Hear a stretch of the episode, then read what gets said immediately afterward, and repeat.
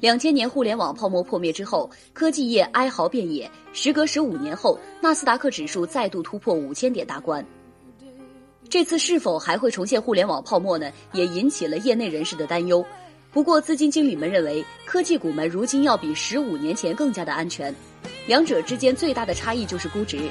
纳斯达克一百指数如今的动态市盈率约为二十四倍，远远低于两千年时的水平。据国外媒体报道。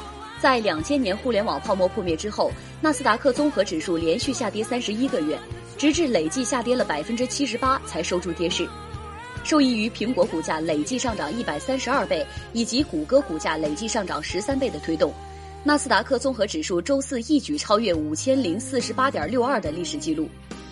这个尴尬的记录也因被视为是网络泡沫的象征而被投资人嘲笑了整整十五年。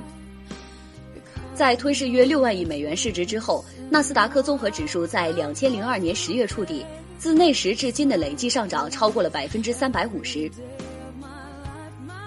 红杉资本曾于十五年前投资一家在线百货配送服务，但并未成功。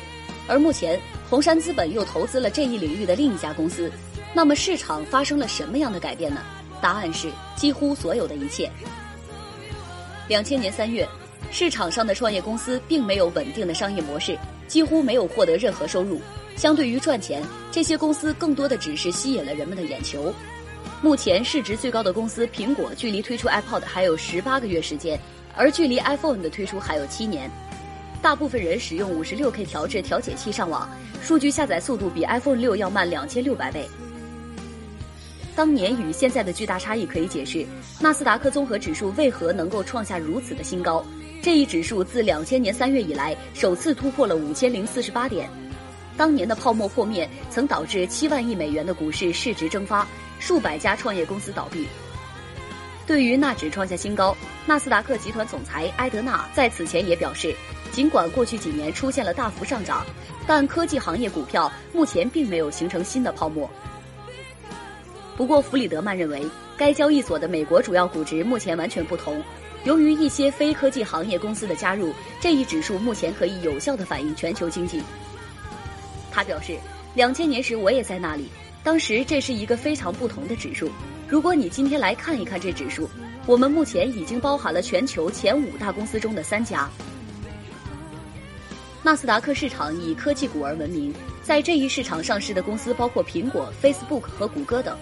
不过，这一市场也吸引了许多其他行业的公司，例如星巴克、万豪国际以及食品制造商等。目前，消费品、消费类服务和医疗服务类公司在纳克达斯综合指数中所占权重超过百分之四十。科技股仍然主导着纳斯达克，在这一指数中所占权重达到百分之四十三。不过，弗里德曼并不担心这一状况。